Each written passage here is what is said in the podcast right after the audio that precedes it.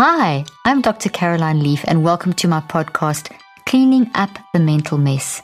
In today's podcast, I have an incredibly important discussion with Dr. Mark Horowitz, who is an MD, has a PhD in psychoneurobiology, and is a clinical research and trainee psychiatrist fellow at University College London.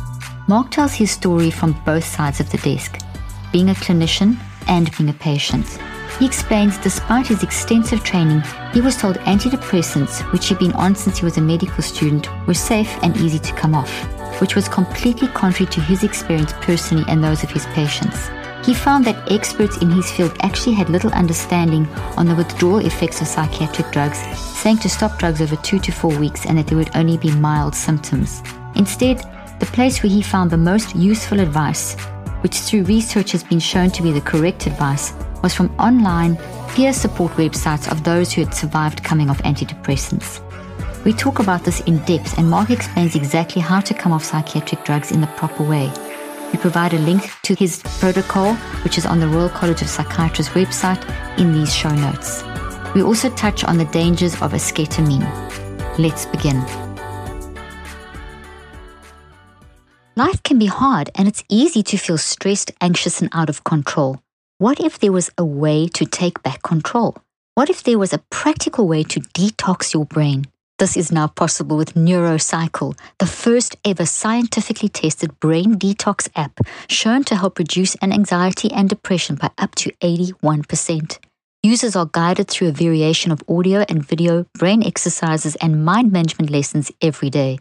I'm excited to share some of the latest features in the app, including guides for children and parents, detailed feedback and recommendations, written guides through days 22 through 63 of the NeuroCycle, and an easy way to track your progress. There are over 500,000 NeuroCycle users worldwide, and the app has helped change thousands of lives, including people trying to find purpose in life, overcoming fear, better sleep, improved relationships, managing intrusive thoughts, depression and anxiety, and so much more. NeuroCycle is for everybody. No matter who you are, what you've been through, what you do, you have an incredible mind and brain that is always on and needs to be managed so that you can live your best both mentally and physically. This app is designed for individuals, couples, families, businesses, or corporations, for everyone, everywhere.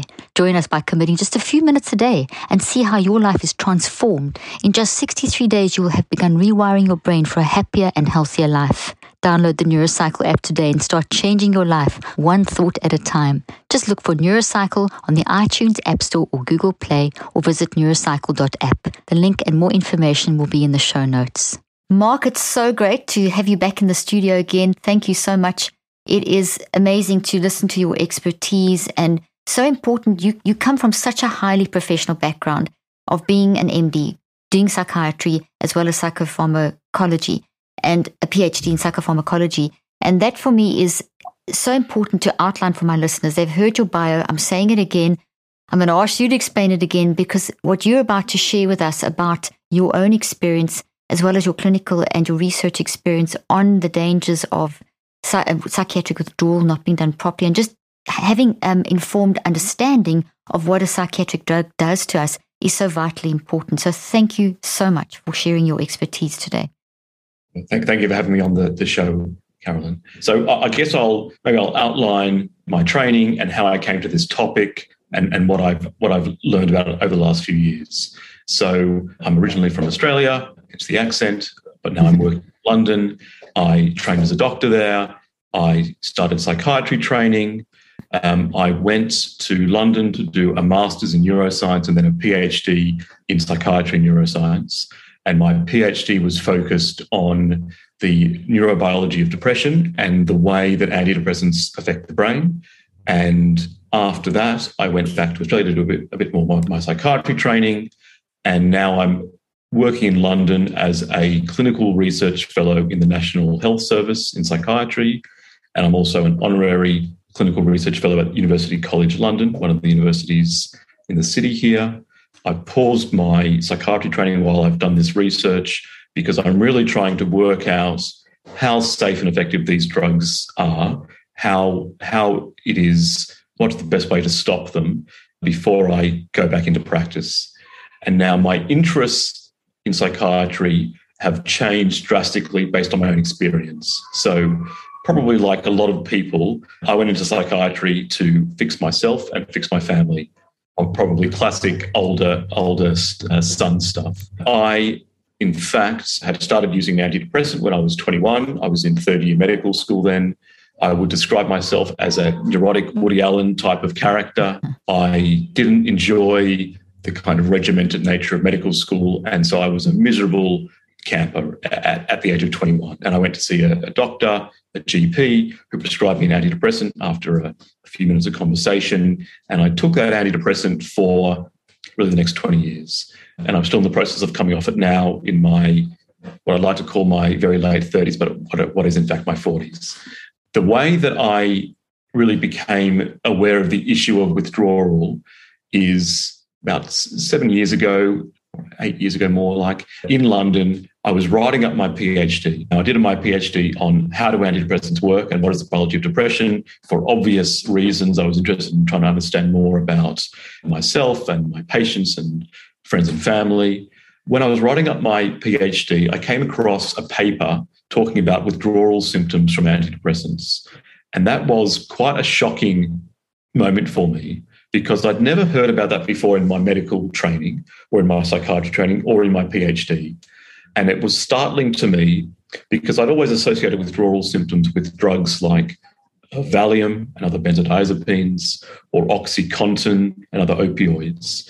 And to me, withdrawal effects meant that you became used to the drug.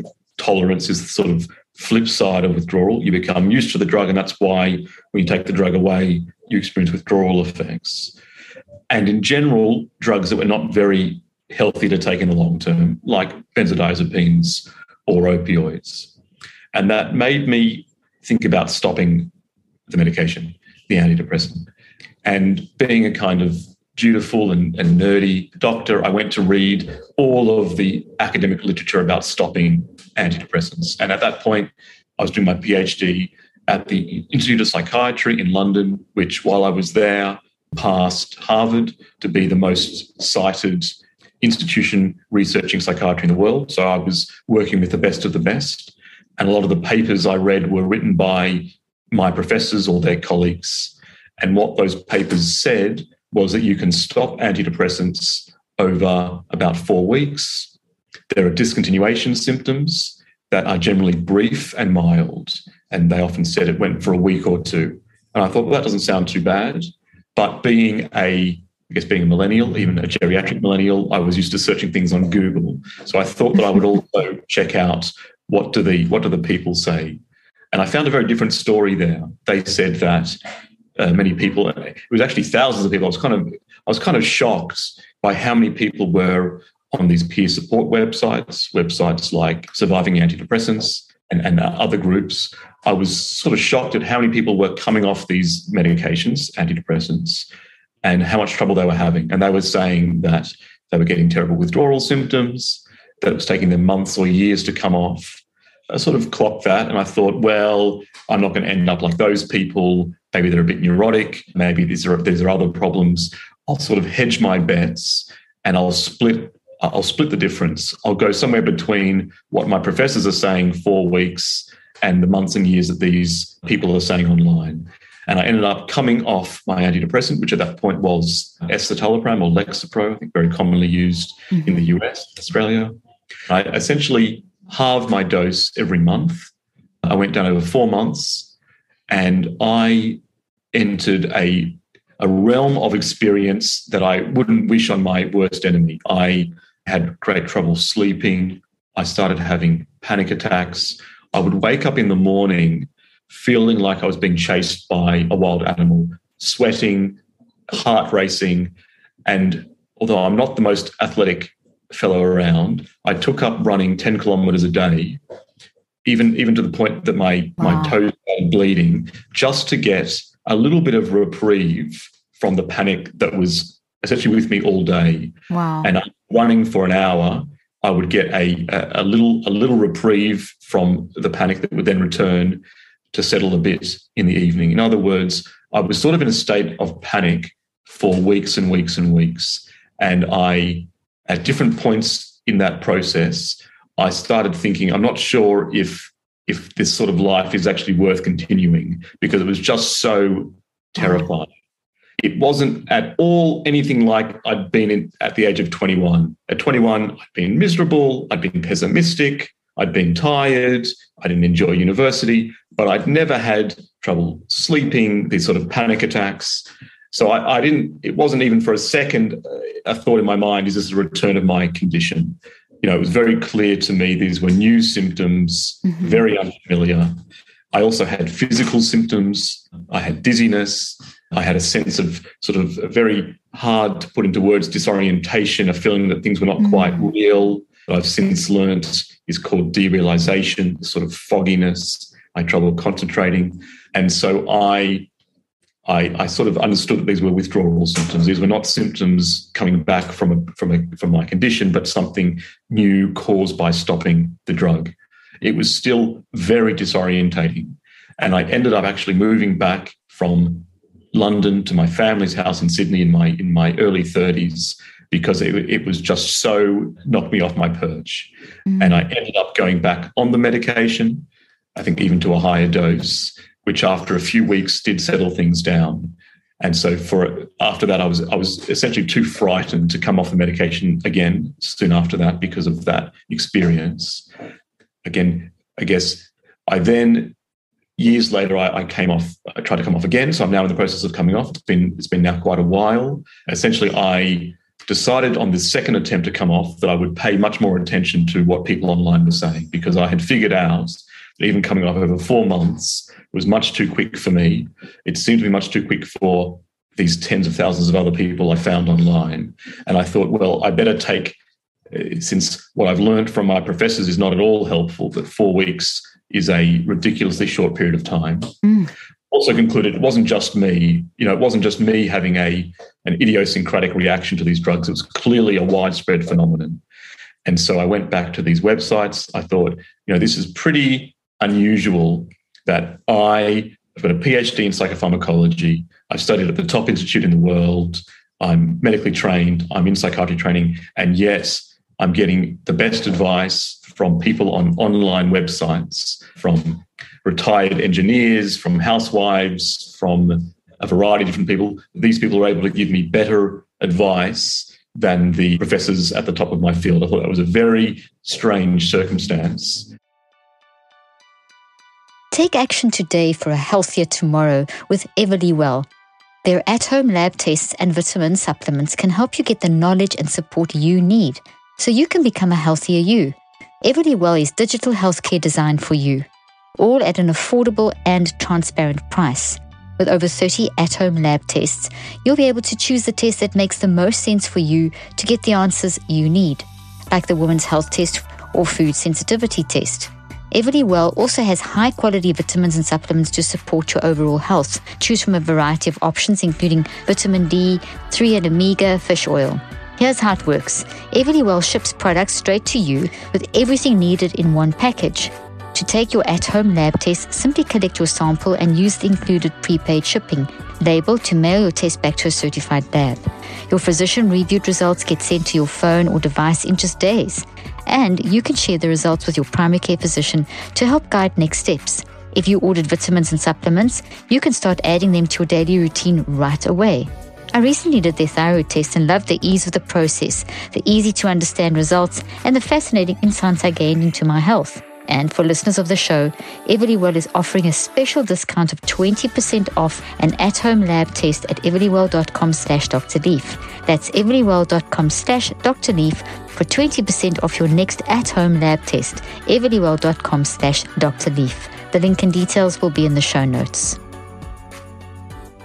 That is, is something, you know, every time I hear you say that, and I hear so many people say this in similar kinds of backgrounds to what you are, it's horrific that doctors are, and I mean, I'm not surprised. I've trained physicians myself, and this is kind of almost sometimes an, uh, not an argument, but it's like a, how can you say that kind of situation? You know, what is it? And I said, just, you just have to go look at the research. Have you looked at the research? And then you also say about the survivor sites.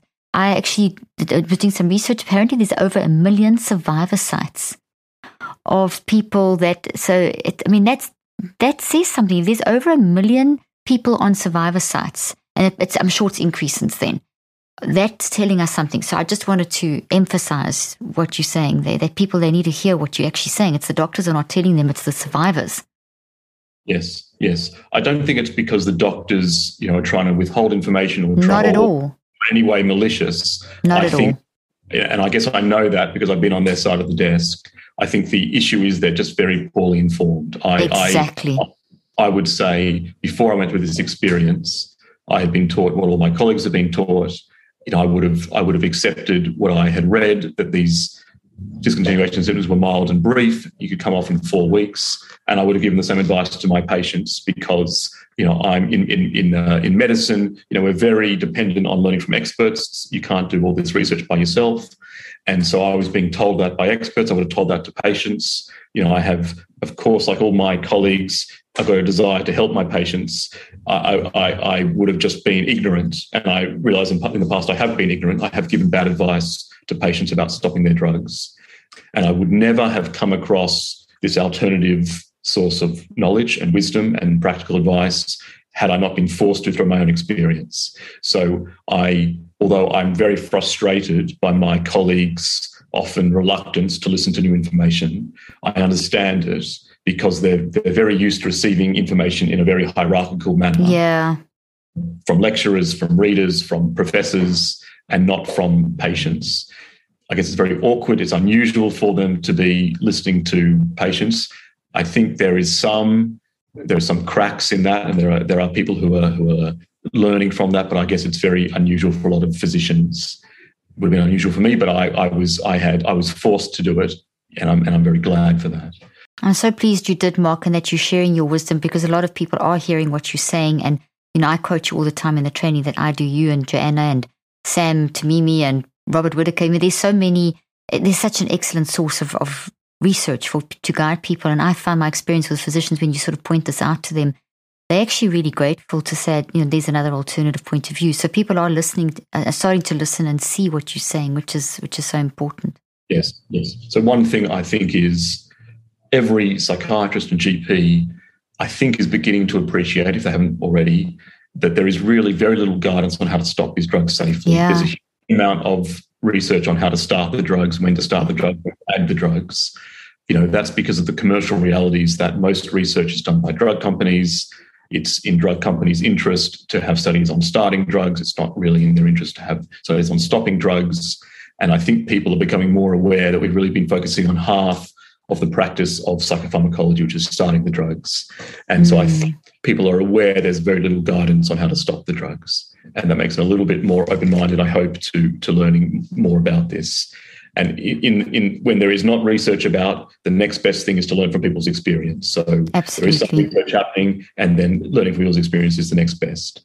So I, I was back on these websites to, to try to work out how to come off the drugs myself. I decided this time to take them at their word and to come off slowly over months and years.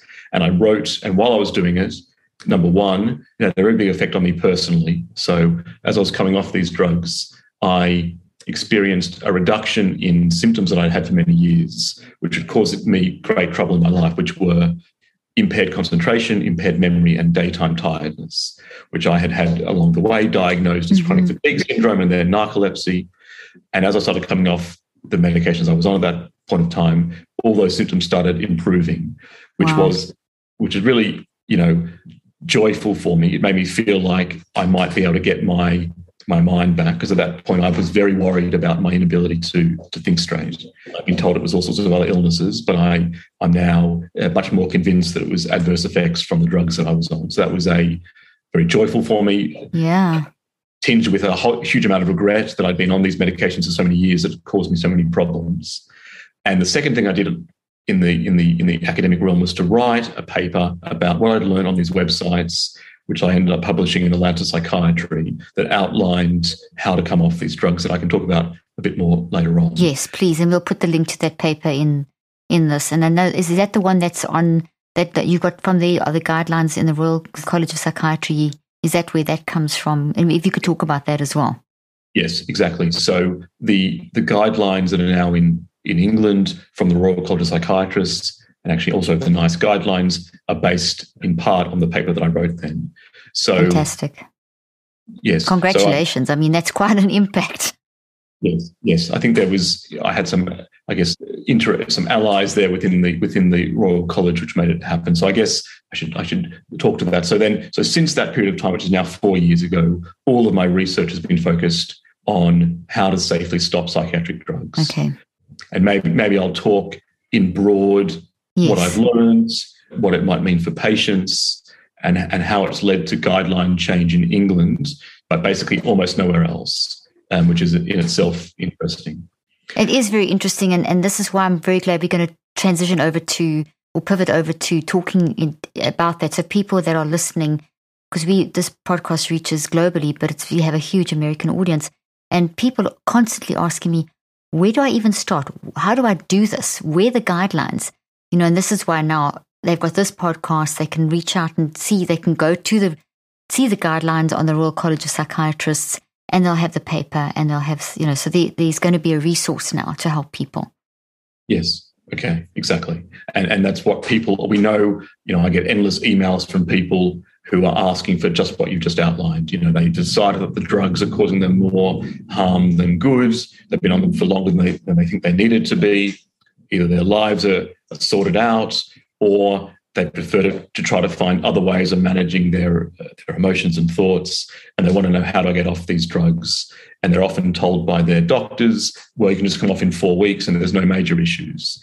And exactly as i was told and and i guess so i'd like to outline what what we know so normally i do this with slides so I, I hope i can i can paint a picture with with words that'll that'll be conveyed to people so maybe i'll just talk about why does withdrawal effects happen what are they, and, and what we know about how to avoid them.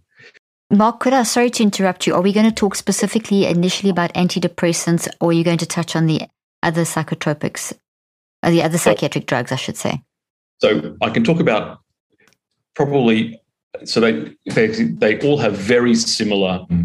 themes to them. I'll okay. talk mostly about antidepressants because they're the most widely used drugs. They're the ones I get questions about the most. Okay. But I'll relate it to antipsychotics and other drugs along the way so that people can hear the whole thing. Essentially, so what sets up trouble stopping is that all psychiatric drugs cause changes in the brain. So our brain is a homeostatic system.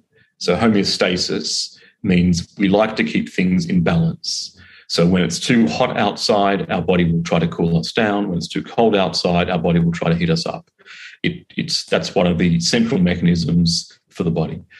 If we take a medication that increases a certain hormone in the brain or neurotransmitter like serotonin, our brain will respond by diminishing serotonin receptors. In other words, diminishing the signal. Something like being in a loud concert, your eardrum will become tighter so that the sounds are, are muted so you don't you don't get too much noise the brain does that to all sorts of chemical signals so for antidepressants it probably involves a reduction in serotonin receptors because there's high levels of serotonin similar things happen for all other psychiatric drugs so for example if you're taking an antipsychotic which blocks dopamine then the brain will do the opposite. It'll increase the sensitivity to dopamine so that that signal comes back sort of to, to, to, to normal. And that involves making dopamine receptors more sensitive.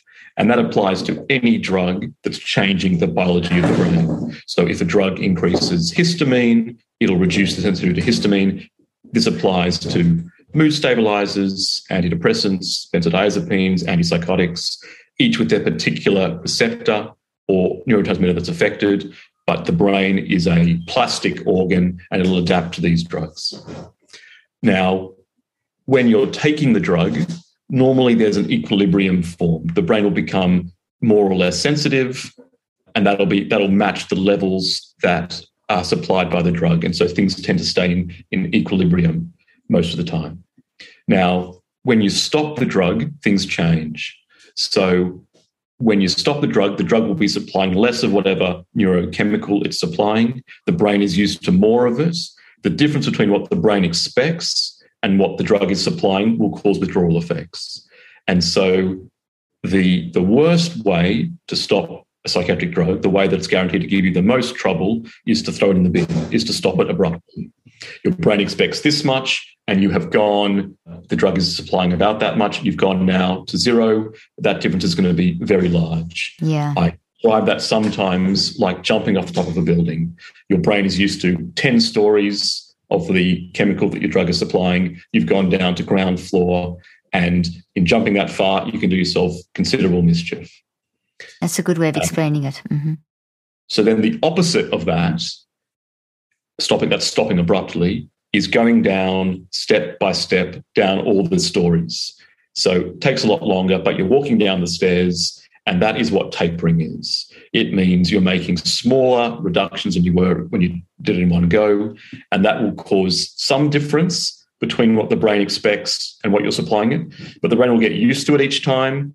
And if you do it slowly enough, then the difference between what the brain expects and what the drug is supplying will be small enough that it won't cause terrible trouble. I would say, like banging your knees going downstairs versus what happens if you jump from the 10th story to the bottom. Okay. And so, so the main principle is if you reduce your drug gradually, you will spread out the withdrawal effects from all in one go to smaller amounts over time. And most people can find a rate of reduction that's tolerable for them, that fits into their lives, whatever they are. Some people can tolerate it a bit quicker, some people can tolerate a bit a bit slower, and most people can find some rate that they can tolerate in their lives. And what is probably happening in that process is whatever that initial change, a, a reduction in sensitivity to serotonin for antidepressants, is probably slowly reversing. You might say the brain's returning to its factory settings before the drug was, was put in. There's a lot of debate about will it ever get back exactly to factory settings, but it'll move towards that. In other words, the changes caused by being on the drug will slowly reverse. And if you do it slowly enough, it'll have time for the brain to get used to lower levels. Mom deserves the best, and there's no better place to shop for Mother's Day than Whole Foods Market. They're your destination for unbeatable savings, from premium gifts to show-stopping flowers and irresistible desserts. Start by saving 33% with Prime on all body care and candles. Then get a 15-stem bunch of tulips for just $9.99 each with Prime. Round out Mom's menu with festive rosé, irresistible berry chantilly cake, and more special treats. Come celebrate Mother's Day at Whole Foods Market. Mark, can I quickly ask a question here? So, can you briefly, before you go into the detail, which is amazing, is just quickly explain that staying on the anti antidepressant or the benzodiazepine or the antipsychotic or even a stimulant like Adderall, Strattera, or something Ritalin, staying on it doesn't necessarily keep your brain. There's a homeostasis, but there is also another thing that happens. You know, it's, it's not a long term. It doesn't mean that your brain stays healthy these things do have long term effects that are negative. So they're more, they should be more used in an acute sense than a chronic sense, a chronic use. Could you talk just a little bit about, because some people may be thinking, oh, well, then let me stay on to keep homeostasis. But I think we need to be informed as to if you stay on, yes, there's a level of homeostasis, but there's a bunch of other stuff going on that will impact. And you've already described your own experience, the sleep, the, you know, the fogginess, which really worried you and the clarity of thought and so on you could sure. talk to a little bit to that. It's a very good point. So I guess when I when I'm talking about homeostasis, I'm comparing it to what happens when you stop. But exactly as you say, these drugs from research that we have tend to have you know adverse effects on the brain. So we don't know the exact mechanisms. We know, for example, for antipsychotics, there seems to be shrinkage on the brain that you can see on brain scans. I was actually recently shown a paper by my professor that shows that antidepressants can also cause more subtle reductions in, in size of the brain. There's been there's been less research on other psychiatric drugs, but we know that that you know altering the the chemical balance of the brain can have negative effects. So that's very clear when we think about recreational drugs. So when we think about someone using ecstasy or amphetamines long term, we implicitly understand that those sort of things are not good for the brain. And we see that in people's behavior. They're not, they become cognitively impaired, they have sleep disruption, they can often develop mood problems. You know, it's a longer conversation, but but we should be more aware that psychiatric drugs have strong similarities to recreational drugs. They they affect similar receptors we know that benzodiazepines essentially have almost identical properties to alcohol. They're probably a bit less toxic to the liver than alcohol is, but they affect GABA receptors. There are similarities between antidepressants and drugs like MDMA and ecstasy. They both affect the serotonin transporter. MDMA and ecstasy are probably stronger and have larger effects on serotonin, but there are similarities. Through that lens, if we if we sort of ignore some of them come in packets with drug company lettering on the front, and some come in in in, uh, in powder form in little packets from dealers. If we just look at the pharmacology, which is what I'm interested in, there are there are great similarities between between recreational drugs and psychiatric medications. That's and a very a good point. Yes. And, and a lot of the effects of recreational drugs we can see in patients who are on psychiatric drugs long term. So, for example, I, I, highlighted a few that happened to me, but it's on the it's on the package insert of many of these drugs. If you open up a packet of an antidepressant or a benzodiazepine and pull out the leaflet that's written by the drug company and approved by the FDA or the equivalent in your country, it will list many of the symptoms that I mentioned that I had: daytime tiredness, trouble sleeping, insomnia, memory and concentration impairment, weight gain disrupted dreams, all sorts of, of things. You know, we know that these drugs affect every organ in the body. You know, the reason why people have sexual side effects is probably because these drugs affect the hormonal system of the brain um, and the body. So uh, we know that these drugs will affect uh, every aspect of human biology in the long term. There's no, they, they are not targeted where they only act on certain receptors in the brain no drug is that clever. They work on everything throughout the entire body. And that's why people can have such a wide variety of symptoms. I often get people in my clinic, because I run a, a clinic that helps people to stop their psychiatric drugs, simply to pull out that piece of paper from inside their drug packet and to tick off which symptoms they have. Because many people have been told, don't read it, it's written by the lawyers, you know, not a big deal. It is written by the lawyers. It's written for a reason because they've been sued for those symptoms. Exactly. So then they're not trumping it up. You know, it's it's often I think it's often an underestimate of the adverse effects. Yeah. Because taken from short term studies, you know, from six week, twelve week studies, people are on these drugs for decades. The cumulative effects can be can be uh, worse. We know that there are studies mm. that connect use of antidepressants and benzodiazepines long term to risk of Alzheimer's. For benzodiazepines, there's a clear link to increased risk of fractures, falls, there's even suggestive evidence that increases risk of infections and cancer. So there are all sorts of risks to, to, long-term treatment, and and so that's that's certainly one of the reasons why people should be always evaluating what the balance of risks and harms are from being on these medications. The so, informed consent. Yes, exactly. So I think yeah. you know there's a lot of time spent by doctors talking about the benefits, much less time talking about the harms, and I I think that's exactly that needs to be rebalanced. And then before I go into talking about how to stop these drugs safely, another thing I hear from patients a lot is I know I need these drugs because when I stop them, I feel worse. A lot of people will say that. You know, oh, yeah, I've heard that comment many times. Mm-hmm. Yeah. You know, I thought I didn't need them anymore because I felt better, but then I stopped them. And that really gave me, you know, a, a wake up call that I need these drugs. And I think for a lot of people, they're mistaking withdrawal symptoms from stopping the drugs for a return of their condition. And that's probably worth just emphasizing for a minute because it's just so common. One, we know withdrawal symptoms tend to come on in a few days after stopping, that relapse tends to occur later on.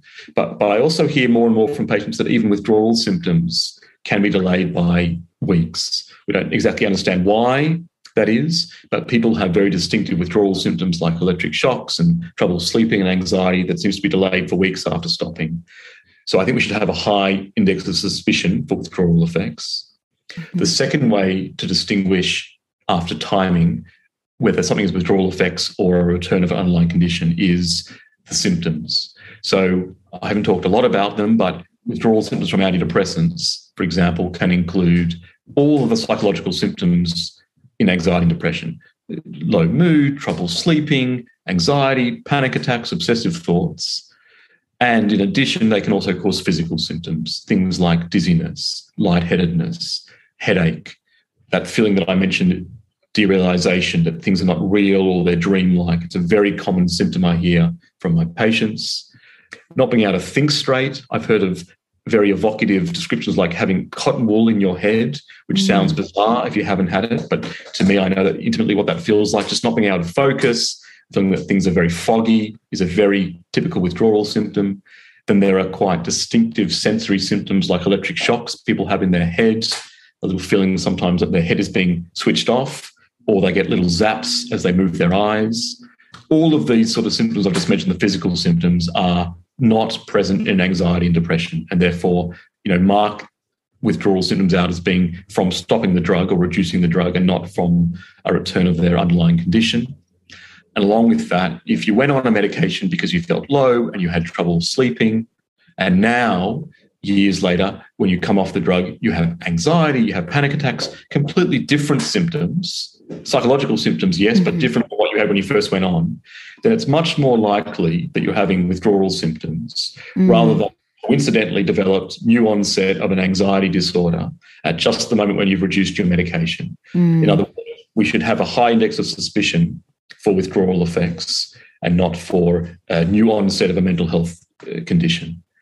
And then the last thing that gives you a clue that the withdrawal effects are not a relapse is often starting the medication again, especially soon after you've stopped it, can clear up the symptoms in just a, a few days or a couple of weeks. That's really key, isn't it? Which can kind of, it's a bit retrospective because that, by that point you're already back on the drugs, but that can give you a little clue if they've cleared up fairly quickly that that's a sign that they were withdrawal symptoms and not relapse. So, so after saying that, I would say to many patients who think that being worse when they come off their medications, it's worth reconsidering. Did you have dizziness? Did you have headaches? Were the symptoms different?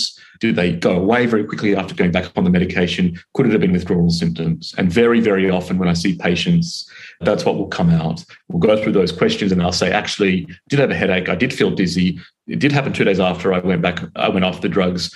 It did clear up within three days. And then we start to think probably it was withdrawal symptoms. Mm. And then the solution is not to be stuck on the drug forever, but to come off it more slowly, just as I've outlined, mm. stepping down from that tall building rather than yeah. jumping.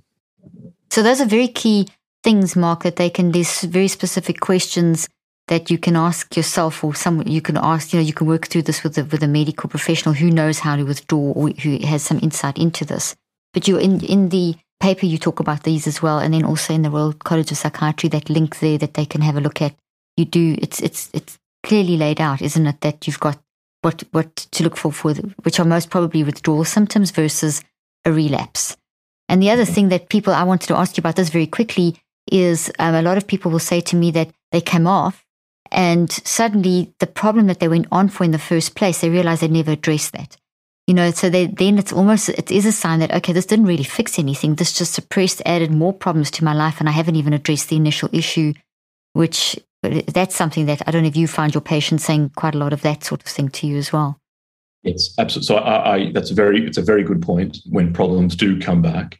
I think i see two categories of people. One I see people who were put on medication when they were teenagers or in their early 20s. They had felt overwhelmed with life either they were, you know, maybe a young parent, maybe their families were not as stable as as they could have been. They just started working and they felt overwhelmed, you know, as as people in their teens and twenties do, and they started having panic attacks or they become depressed or anxious, and they experienced the medication as a relief when they when they went on it. You know, I think that one of the main things that these drugs do is they dial down the volume of emotions mm-hmm. and they numbing is a very common effect of all mm-hmm. psychiatric drugs, you know, particularly antidepressants, but lots of other ones as well. And that can be a relief for people who are in the middle of complete turmoil. Mm-hmm. You know, but the numbing effects can, you know, obviously are not targeted to negative emotions. They're targeted, they, they're not targeted. They're, they're to all emotions. They're positive and they're negative. And so down the track, people come to see me because they feel numbed. They, they don't they're not they don't feel connected to their partner. They don't feel connected to life. The numbing is having a negative effect. And for some of those people who I see in their 30s and 40s and 50s or later, they have solved those issues that had first affected them. They are no longer overwhelmed teenagers, people in their 20s. They have stable families, their jobs are stable. They're no longer, you know, they've developed some sort of coping technique. They found a, the right job fit, the right friend fit, the right partner. Mm-hmm. And so the issues are really historical, and they're just on the drugs often because when they stop them, they get withdrawal symptoms. Okay, and then they got they've been told it's another label. Sorry, yeah. interrupted yeah. you there.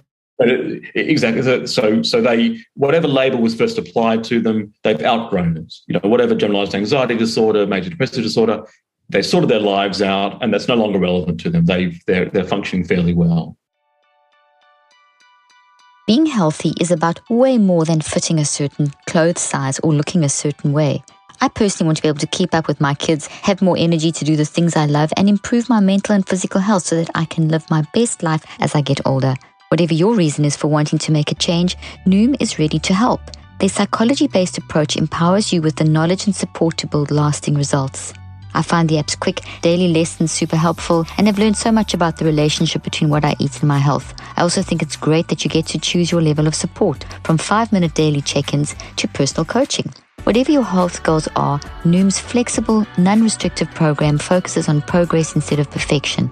Indeed, they know progress isn't a straight line, and off days are totally okay. Noom will help you get back on track no matter what happens. Plus, their program is grounded in science. The team at Noom have published more than 30 peer reviewed scientific articles that inform users, practitioners, scientists, and the public about their methods and effectiveness. Stay focused on what's important to you with Noom's psychology-based approach. Sign up for your trial today at noom.com slash Dr. That's N-O-O-M dot com slash D-R-L-E-A-F to sign up for your trial today and check out Noom's first ever book, The Noom Mindset. A deep dive into the psychology of behavior change available for pre-order wherever books are sold. The link and details will be in the show notes. I know in the States what happens is when that in that situation, and I know it's happening in the UK and South Africa and Australia, is they then get, you know, multiple labels. You speak quite a bit about that. Polypharmacy, you know, so you think you're okay and you withdraw and then you get another label, you get another drug and you land up with multiple labels and multiple drugs and it doesn't solve the problem. And actually you you're on the side of healing, but kind of we, we're always working at our stuff. I mean, there's never a day that we don't, there's always something new to work on, but you get to a point where you can actually deal with stuff. It's my, I talk a lot about mind management on this, which is a huge part of my work. And that's just, you know, we're not going to have total peace, but we can learn how to, we can't change our story, but we can learn how to change how it plays out into the future and that kind of acceptance. You know, that, that kind of is almost stolen from you if you don't have a chance to go through that pain and process and find the source and you're not even going to get the answers when you find the source because you're not going to find out why someone hurt you or raped you or whatever. That's, you know, those are answers you may never have, but there's a level of peace. Okay, I'm showing up like this because of, which the drugs are not going to do. They're not going to fix that. Yes. So that's exactly the second group of people that I see, which is exactly what you said. The the issues underlying emerge again and the relationship troubles and the trauma history and all the things come out. And exactly as you've said, They've been numbed for many years. They haven't dealt with these issues. It's been locked in there. I've heard people say it's like an arrest development because exactly all yeah. those things, all these all these aspects of human resilience. You know, you you experience trauma. It completely throws you off. You find ways of exactly reframing it. You find a more stable relationship or, or situation that allows you to to rethink things, to develop uh, different you know coping techniques. I think I, I'm very convinced that yes, drugs can interrupt that process because for that process, you need to feel your emotions and you need to think different thoughts. And if the medications are numbing the emotions and also making you a bit foggy in your thinking, both of those things are going to impair the ability for natural healing. I think some people can still do it on the drugs, but but it is my impression that that does it does short circuit that process. It does stop that process from happening. You know, I think probably more your area than mine, but I think a lot of what happens in therapy is people confronting very unpleasant emotions, shame, embarrassment, horror, despair, and getting used to them, reframing them. And if you can't, if you don't have those emotions to start with, you can't, you can't approach them. So you can't, I, refra- I, yeah, you can't, re- you, you've got to deconstruct and reconstruct in order to be able to get some level of acceptance and move forward. And you know, with the work that I've been doing, it's I've been it was from early days in the 80s when I was training, when they told us that the brain couldn't change, to the to to the mid 90s when, and I did some of the first work in my field in neuroplasticity, showing that you're showing. So I had an advantage in terms of the neuroscience, neuroplasticity, but from a mind, brain, body, holistic perspective. So that was how I ran my career and my practice and my research. But I was watching what you t- describing. I watched this happen. I watched patients come in Fortunately, I found some doctors in South Africa that would help my patients because I'm not that's I'm not a medical doctor, so I needed to work with a medical doctor to help them with withdrawal. But now we're at the stage now, and you, you commented, I've heard you say this a few times on interviews and things about, and you mentioned it in the beginning, that you've been challenged by, I think you said you were challenged by various doctors saying, hey, that's not a random controlled trial. But if you have hundreds and thousands, millions of patients globally telling the very much the same story, of descriptions of withdrawal symptoms and all these things we've been discussing, you know, random controlled trials aren't going to, you know, that's just going to, we, we need those. Obviously, I'm not saying, I mean, I do them myself, but we've we've got to listen to the evidence that's out there and apply that evidence and not just say, oh, that doesn't count, it's anecdotal. You know, that's you can't say a million people's same stories are anecdotal anymore. I think it's I think it's a gross example of denial. I mean, of course, doctors are very it's it's a little bit of course in, in evidence randomized controlled trials more reliable than an anecdote but in in in areas where there's not great trials you you go down to the next level of of, of evidence doctors are very happy to do that in lots of aspects of what they practice they exactly. say for me so they're being they're being very it's a very defensive argument to say well in this Yeah. case hundreds of thousands of people we ignore it that's a completely ridiculous argument we've got to wait for the trials to prove it's true you know you don't need to prove that a parachute works once you have half a million people on websites and they can't get off these drugs anyone who's saying we need to wait for randomized controlled trials to prove it is is being is in denial. And how and how how hard would it be to take all those cases, de-identify and do a statistical history? There's different ways of analyzing that kind of data, and you would have a full-on scientific study. You know, that's something. Hey, Mark, why aren't you doing that? I'm going to say to you, that's there's a there's a study that can be done that that can show that this is this is valid data. Anyway, I'm di- diversifying here, but it's it you know it's it, frust- it is frustrating for the for the people that are on those sites and who've had And I should- should- experiences. Yes, absolutely. I should say, and, and that, that argument is actually even more ridiculous because actually there are randomized controlled trials showing withdrawal effects are very common. You know, Exactly. trials show that withdrawal effects occur in about half of people. There are Exactly. survey and not randomized controlled trials which show that uh, the symptoms can be severe in a quarter of patients. So there is starting to be more and more evidence. People are picking up people are picking up this topic. There are trials happening around the world on how to stop these drugs safely. You know, a lot of Thank it based on the work that we, we did. So, you know, it will start to happen. And I think the people that are that are now saying, "Oh, this this is we don't have evidence for it," will start to look sillier and sillier.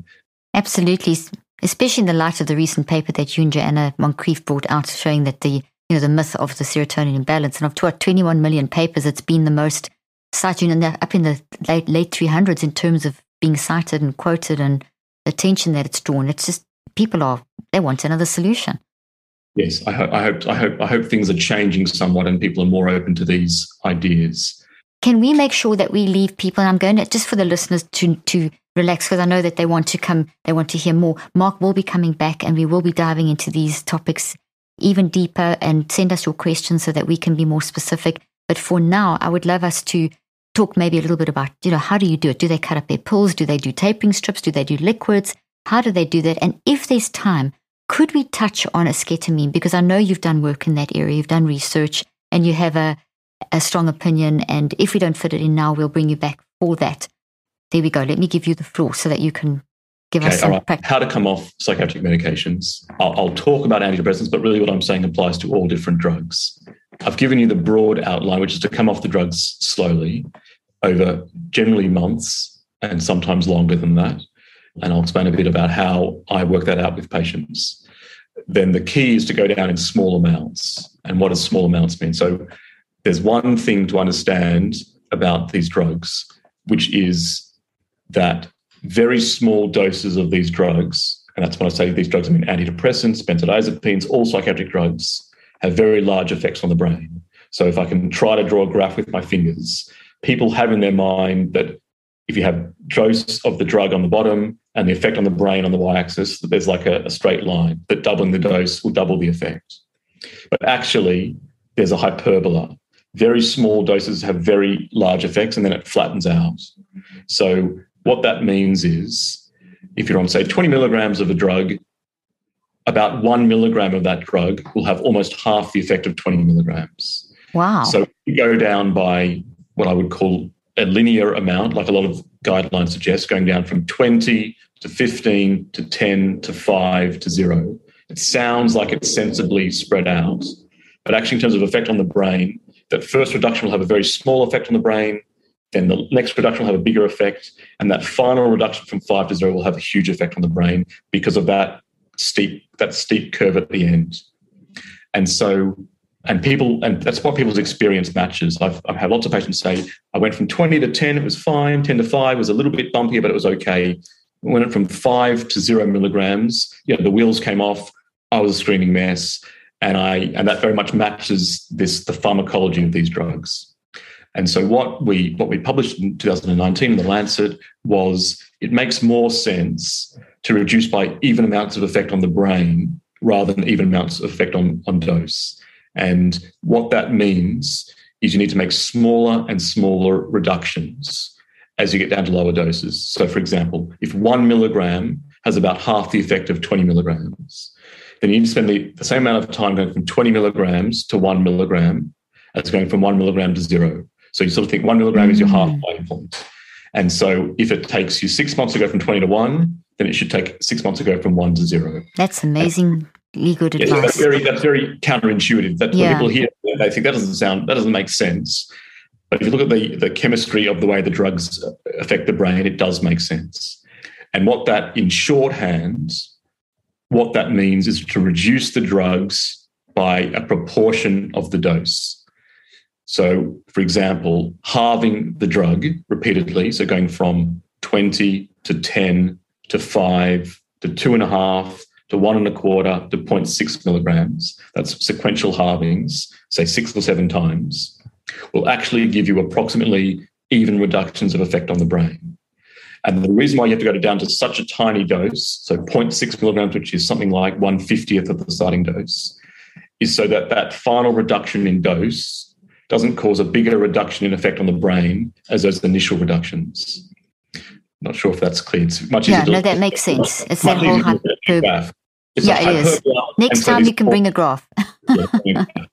so that means one, you have to go down to these very low doses before stopping. So that final step down is not a huge jump, but just a small step. I've said I gave an example of 50% dose reductions, but some people find that too quick. And so you can make divisions. So you go down by 25% of your most recent dose, or 10% of your most recent dose, and or 5% of your most recent dose. And the phrase of your most recent dose is very important because it means that as the as your dose gets lower and lower, that proportion will become smaller and smaller. So so 10% of 20 milligrams is two milligrams when you start, but 10% of one milligram is only 0.1 milligrams. So as you get down to lower doses, you need to make smaller and smaller reductions. And so that's often explained to people as being proportionate reductions, mm-hmm. which is a, a fancy term for meaning proportion of the most recent dose will get smaller and smaller. And what was what was amazing to me was that what I derived, so everything I've just said, I took from brain scans of people on antidepressants that show this hyperbola. So I, I worked it out completely theoretically. What made me spit out my soup is that's exactly the advice people had worked out online through trial and error. That's so incredible. It's extraordinary. It's sort of like, you know, when they realized that South America and Africa or whatever it is fit together the continents, and that's you know, they've been continental drift. You know, these things fit together. What I had seen in the neurobiology fit exactly what patients were doing. And they had That's worked incredible. out that's right. And they had worked out themselves to reduce by 10% of the most recent dose every month, exactly as the kind of the imaging of the brain suggests. And that was what that's what makes me so convinced that it's it's it works. Pique Tea has long been one of my favorite tea brands. I drink the Earl Grey tea every day and love how delicious it is and how easy it is to take with me when I'm traveling or on the go. Recently, I also started using Pique's liposomal vitamin C as well, and it has made such a difference in my life. Natural collagen production starts to slow down in our 20s, and I'm 59 now, so this product has become an important part of my daily routine. Vitamin C is vital in the production of collagen and plays a key role in keeping our skin plump, supple, and glowing as we age. Liposomal vitamin C is maximized for absorption to support healthy collagen levels for healthy skin and provide immune support, especially with cold and flu season upon us. Pique's liposomal vitamin C is full of antioxidants from organic elderberry superfood complex that can help smooth and brighten skin combat hyperpigmentation and sunspots, sun damage from inside out. I love that it makes a great addition to my skincare routine, especially since I already use a topical vitamin C serum and that it only has seven clean ingredients. It's the beauty wellness shot that I look forward to take every day, delicious and nutritious. Plus, it's non GMO, non soy, and has no refined sugars or preservatives.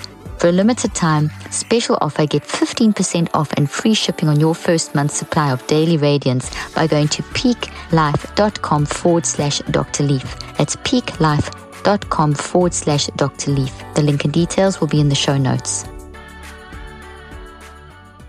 very quickly, I didn't want to talk much, just quickly, how long should they take to do that? Would it be, or is it up to the individual? Is it a month or six months or whatever? Is it just, do they just judge it themselves? That's the $64 million question. How long does it take mm-hmm. people to do it? I've sort of developed a new kind of risk calculator. It depends on how long they've been on the drug for. The longer you're on it, the slower it needs to be. Depends on which drug. Some drugs cause much more withdrawal effects than other drugs. And there are certain antidepressants that are worse than others, like duloxetine, venlafaxine, paroxetine. It matters you know, the best kind of probably the best thing is what's happened in the past. If they've gone off their drugs and they've become completely destabilized, huge amounts of withdrawal symptoms, mm-hmm. that needs to go slowly. If they've noticed when they've missed a weekend on holiday, they've never, it hasn't caused them any trouble, that's one that can go a bit faster. So to put together all the different characteristics okay. having but what I do in practice is essentially do a test reduction, monitor withdrawal symptoms, and based on how severe they are, make the next choice. Okay, that sounds good. Mm-hmm. You know, make a 10% reduction, note your symptoms out of 10 for a couple of weeks. You know, if the symptoms are completely fine, you go the same rate or quicker. If they, you know, they, that was as much as you could tolerate, make the same reduction. If it was too much, go slower. And so for every, it's it's a very individualized. You know, you're trying to balance two harms. You're trying to balance the harm of being on the drug too long unnecessarily, mm-hmm. and the harm of coming off too quickly. And so you're trying to navigate between staying on and coming off too quickly. And most people find a rate that they can tolerate. That's very good. Okay. And that guideline is on the Royal College of Psychiatry, the sort of guideline, the papers, attachment, a link. Okay, so now people are asking, in my mind, I know they're asking this. How do they do it? Is it liquid? Do they cut their tablets up? Right. So, you know, this is this is where things get complicated on in, in practice. To start with, many people can just divide tablets. So when they're making reductions at high doses, mm-hmm. there are some tablets that will allow you to reduce. It's very easy to halve a tablet or to quarter a round tablet with a tablet cutter. You know, that's available for a, a pound or a dollar at pharmacies or online. It's got a little blade. You just click it down and it cuts the tablet in half or a quarter. People get past that and they need to be make more precise reductions. And at that point, there's often there's, there's three or four options. Sometimes there are liquids available for a drug. So in different countries, manufacturers will make a liquid of, of your drug, and you can use a small syringe or a dropper mechanism and measure out the volume that you need. Compounding pharmacies sometimes can make it up. They can be expensive, but sometimes they're not too expensive. There are, you can order smaller dose tablets from a compounding pharmacy. There's one famous one in Holland that supplies something called tapering strips, mm-hmm. basically small doses, you know, one milligram, 0.5 milligrams, 0.1 milligrams. Local pharmacies in different countries can sometimes do that. I think they're all over the place in America. Sometimes people who can't access any of those things are driven to quite to become kitchen pharmacologists, kind of Walter Whites of, of psychiatric drugs, where they they open up capsules, they count out the beads inside. They count them out with a, a ruler on a black t shirt and put them in other capsules in order to make small reductions. Amazing. You know, people are sort of driven to quite extreme make reductions. Some people will grind the tablet down with a nail file and use a jeweler's scale to measure the weight in order to make That's small reductions. Amazing. Mm-hmm. Yeah, people. Are, I mean, people are, are forced to be very inventive in order mm-hmm. to make small reductions. It would be much better if people were able to be given access to liquid versions. They wouldn't yeah. become kitchen chemists. Other people will take many of the tablets are soluble in water, and they will either you know, put in water, stir it around to make a, a solution that they can use a syringe to make up different doses, or they'll grind up a tablet and dissolve it in water. So there are there are options. You know, every single drug will have some option that works for okay. it. There's good guidance online. We're writing a textbook at the moment that'll explain all the different options for all these different drugs. That's amazing. Will be helpful. But yes, in general, one of the main things for people is currently available tablets too large a dose in order to make those careful small reductions and people need to find alternatives exactly well that's said. incredible you've given so many incredible alternatives mark we're down to six minutes is there enough time do you want to say more about this or can you touch on esketamine and the only reason i'm bringing it up now even if we dive into it deeper is because there's so in response to yours and Joanna's paper, I've seen so many psychiatrists actually saying, well, esketamine's a safe option. And, and even before your paper, this was out there. And you know, this is something people ask me about a lot, and, and I'd rather you give the answer than me. So, so esketamine is, is being marketed as Spravato in America and countries around the world. and it's said to be a fast acting drug that acts on a different system to serotonin, it acts on the glutamatergic system. And we analyzed the data a couple of years ago, and, and what it shows is the following just, just to, this is the safety and the efficacy. So the studies, they did three short term studies that went for four weeks. Very short term. It's incredible they, they were allowed to do such short term studies because most people believe it. for months or years. Two of the studies showed no difference between esketamine and a saltwater spray. So people were spraying salt water in their in their in their nose. And between in two of those studies, there was no difference between esketamine and the saltwater spray at four weeks. One of the studies showed a very small difference, a four point difference on a depression scale, which I think is about 50 points. Most commentators think that difference is too small to really matter. But actually, there's other reasons why that difference could exist people are given a drug that causes dissociation. You know, esketamine is a is a dissociative anesthetic. Mm-hmm. It makes them feel differently. They know they're on the drug. We know that when people know they're on a drug, it will give them expectation effects. They're going to get better, placebo. and that mm-hmm. can explain the difference, which is called the amplified placebo effect. Then we've got to step back and think about actually what is what is the drug doing? You know, is it curing depression? You know, what it's probably doing is making people feel a bit different. You know, we know that ketamine isn't dissociative anesthetic; it's used in anesthetics. It's used as a recreational drug. You can see videos of people on YouTube wandering around, you know, off their face on, on ketamine. So what is it doing? It's probably making people a bit euphoric, a bit high, a bit dissociated, which which might distract them from their emotions for a little while. But like for other recreational drugs, we know that that doesn't last. You know, this is sort of like saying alcohol is good for anxiety. It probably is in the short term, but in the long term, a drug like alcohol that superimposes sedation or anxiolysis is not going to have that effect in the long term. We know that from seeing alcoholics.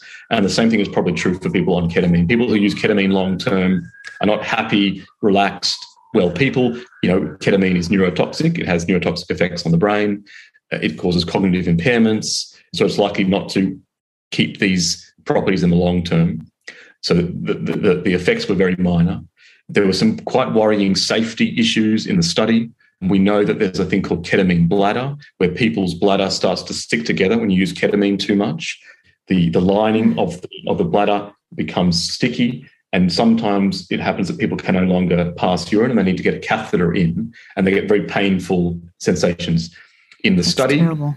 Where they've used, and it's worth noting, they use they use doses that are a bit less than recreational doses, but not that much less. They're sort mm-hmm. of down the bottom of what people are using on the street and there was lots of urinary problems in the in the study. There were bladder problems, and some of the researchers said this looks a little bit like ketamine bladder, but it was only four weeks of a study, so it's very unclear what's going to happen in the long term. So there's that issue. There was also a number of suicides in the study, and interestingly, all the suicides happened in the group given the esketamine and none in the placebo arm. And people have pointed out, well, there was more patients in the esketamine arm, and that's true, than in the placebo arm.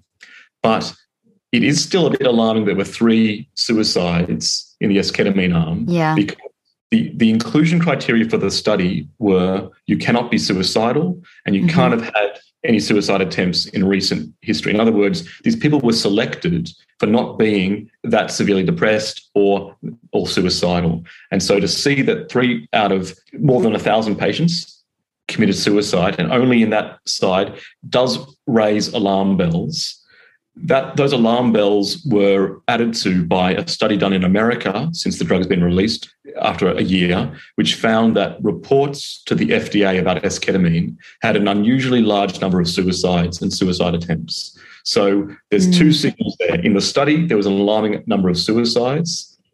In actual practice, there seems to be more suicides happening than people would expect, even in this population of people who are depressed. Yeah. And try to make sense of it, I read a lot about what does these what do these drugs do to people. If you go to drugs.com, people will write down what happens to them. And some people enjoy it. They say it was a great, you know, interesting trip. They like the K hole, which is what recreational users talk about. There's a whole other group of people that have alarming, bizarre experiences. There's a there's a grown man who says he felt like he was on a Ferris wheel, started crying for his mother. We know these drugs are psychotom- psychotomimetic, that is esketamine and ketamine is used in studies to induce psychotic symptoms in people. And so it sounds like some of these people are becoming a bit loopy, a bit crazy mm. from the mm. drugs. And maybe Very that's scary. what, maybe that's what's causing them to be suicidal or to do things like that. That's one of the mechanisms proposed. There's a whole lot more to go into, but ketamine we know Yeah. is an addictive drug. It causes dependence. It causes withdrawal. There's already stories coming out of clinics saying patients can't stop it. Withdrawal effects are too strong. People are asking for more and more of the drug. I, I'm, my biggest concern is that this may be a repeat of the opioid epidemic, with people started on drugs that are addicted by their doctors, supposedly in safe environments. Yeah. We need more and more of the drug and therefore move on to the street where you can easily buy ketamine. Exactly. Uh, leads to all sorts of trouble. So I think, you know, we are, Uh, Janssen, the company that makes this drug, is essentially taking a recreational drug that gets people high and is rebranding it as a, as a medicine. And that's going to cause all the sorts of problems that that always causes. I think that's what's going on with esketamine.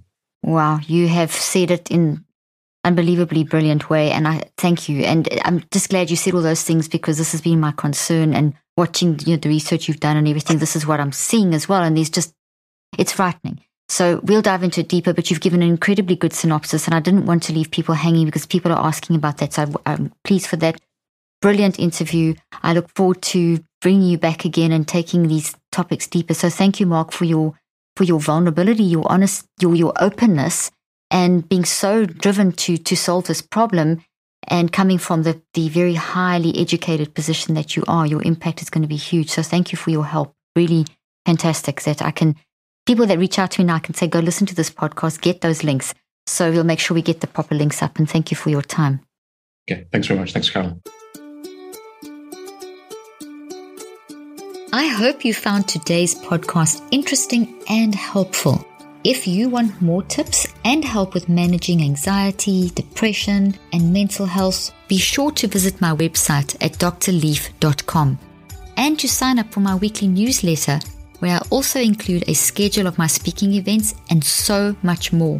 And follow me on social media. I'm on Twitter, Facebook, and Instagram. Just look for Dr. Caroline Leaf. Also, I love seeing all your posts on social media about this podcast.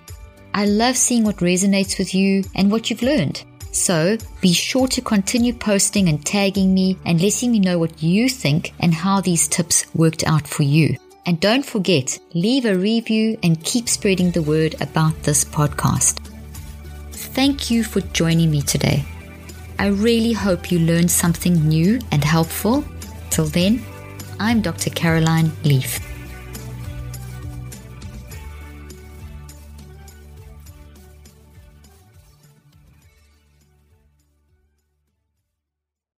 This podcast represents the opinions of myself and my guests. The content here should not be taken as medical advice. The content here is for educational and informational purposes only. Please consult your healthcare professional for any individual medical questions you may have. While we make every effort to ensure that the information we are sharing is accurate, we welcome any comments, suggestions, or corrections of errors.